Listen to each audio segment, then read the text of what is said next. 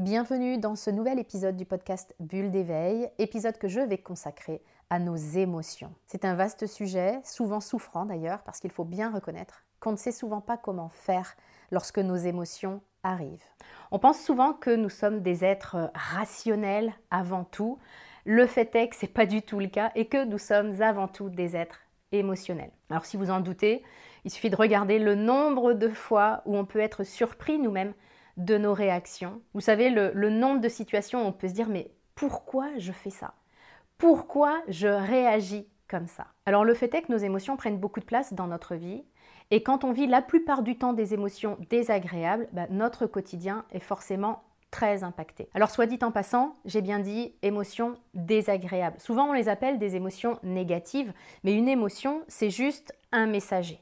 Et donc, c'est important de comprendre qu'effectivement, parfois, certaines sont intenses, elles sont souffrantes, elles sont vraiment désagréables à vivre. Il n'en demeure pas moins qu'elles ont un message à nous apporter. Alors négatives, elles peuvent le devenir si jamais je les laisse s'entasser, s'incruster à l'intérieur de mon corps, si je ne sais pas comment les exprimer. évidemment, on le sait aujourd'hui, elles ont le pouvoir de nous rendre malades. Donc on peut se dire qu'en ce sens-là, elles deviennent négatives. Mais à la base, elles sont juste désagréables. C'est un message désagréable envoyé par notre corps pour nous dire quelque chose sur nous. Donc comme je vous le disais, on le sait aujourd'hui, nos émotions peuvent avoir un impact sur notre santé mentale physique. Donc c'est hyper important de savoir comment vivre ces émotions désagréables. J'ai une première question pour vous pour commencer à vous aider.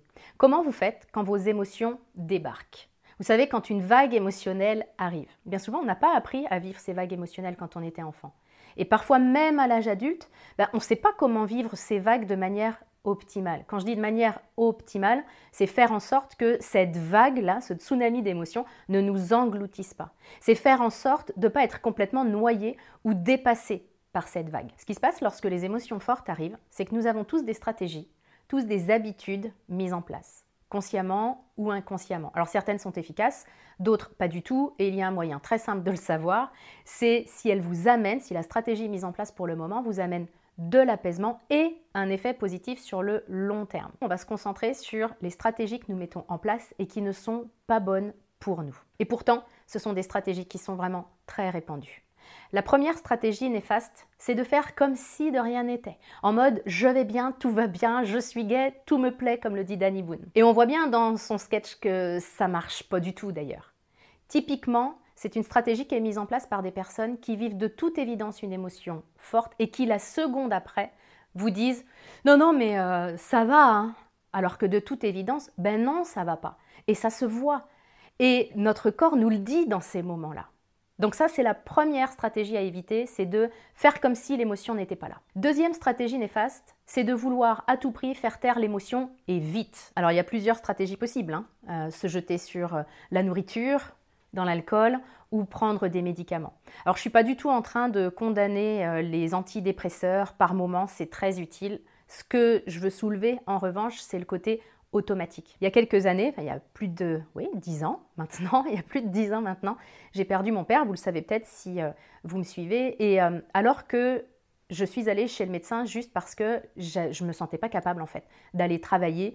Euh, on a juste trois jours pour un deuil, euh, c'est un peu juste pour euh, effectivement refaire surface. Donc j'allais juste dans cette démarche-là et je suis repartie avec une ordonnance pour des antidépresseurs. Je ne les ai pas demandés. mon médecin n'a même pas creusé à l'époque pour voir comment je me sentais, etc. C'était juste automatiquement, tu pleures, t'es pas bien, égal antidépresseur. Donc je me suis retrouvée avec mon ordonnance et je ne suis pas allée les chercher à la pharmacie, mais si j'avais effectivement fait la démarche, ben je ne sais pas pendant combien de temps j'aurais pu prendre ces antidépresseurs. Encore une fois, c'est pas montrer du doigt ceux qui en prennent ou ceux qui en prescrivent.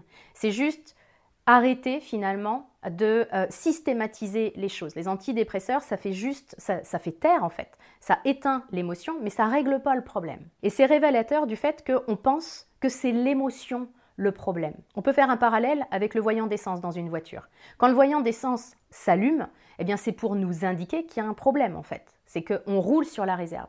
Et si je considère que c'est le voyant qui est le problème, je peux casser le voyant, c'est sûr, il s'allumera plus, je serai plus embêté avec ça. Il n'en demeure pas moins que je roule sur la réserve et qu'à un moment donné, ma voiture, elle va complètement s'arrêter. C'est la même chose avec notre corps. Nos émotions sont vraiment des expressions de choses qui sont en nous et qui peuvent être diverses, hein, qui peuvent être des schémas souffrants, qui peuvent être des blocages, des traumatismes non résolus ou quelque chose que je vis là sur le moment et qui ne me convient pas du tout. Le panel est large, mais ce n'est que le voyant.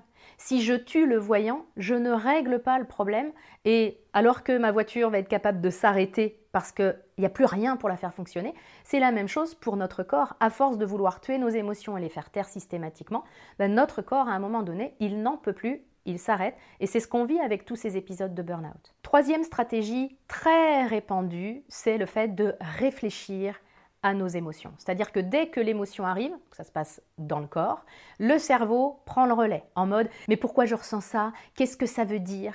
Et c'est vraiment un moyen très efficace de se couper complètement de nos émotions parce que je suis plus en train de la vivre, mais je suis en train de chercher à la comprendre. Je suis en train de chercher à l'analyser. Sauf que ça c'est pas le moment parce que c'est vraiment efficace pour couper complètement l'émotion. Donc j'ai pas pu la ressentir j'ai pas pu l'évacuer, je l'ai tuée dans l'œuf et du coup, elle va s'entasser peut-être avec beaucoup d'autres et elle va revenir plus tard à un moment donné où ce sera pas proportionné et puis où le moment justement sera très mal choisi. Donc ce que nous venons de voir, ce sont vraiment les trois habitudes, les trois stratégies à éviter quand on vit une émotion désagréable. La nier, la faire taire et la ramener dans le mental. La question suivante, c'est donc, bah, ok, s'il faut éviter de faire ces trois choses-là, bah, on fait quoi alors?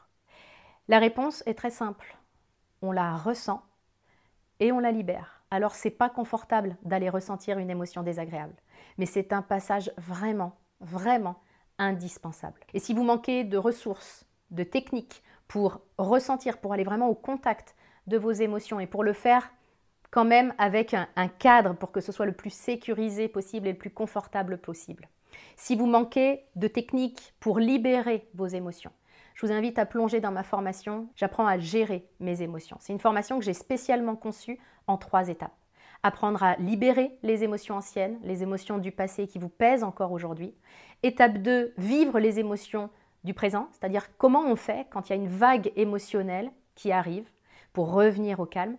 Et puis le troisième pilier de cette formation, c'est vos émotions du futur, c'est-à-dire qu'on peut vraiment utiliser notre système émotionnel pour créer plus facilement un futur auquel on aspire. Vous trouverez euh, tous les détails dans la description pour que euh, on puisse le faire à l'intérieur de mon programme de coaching. Je vous souhaite le meilleur, je vous retrouve la semaine prochaine dans un nouvel épisode du podcast Bulle d'éveil.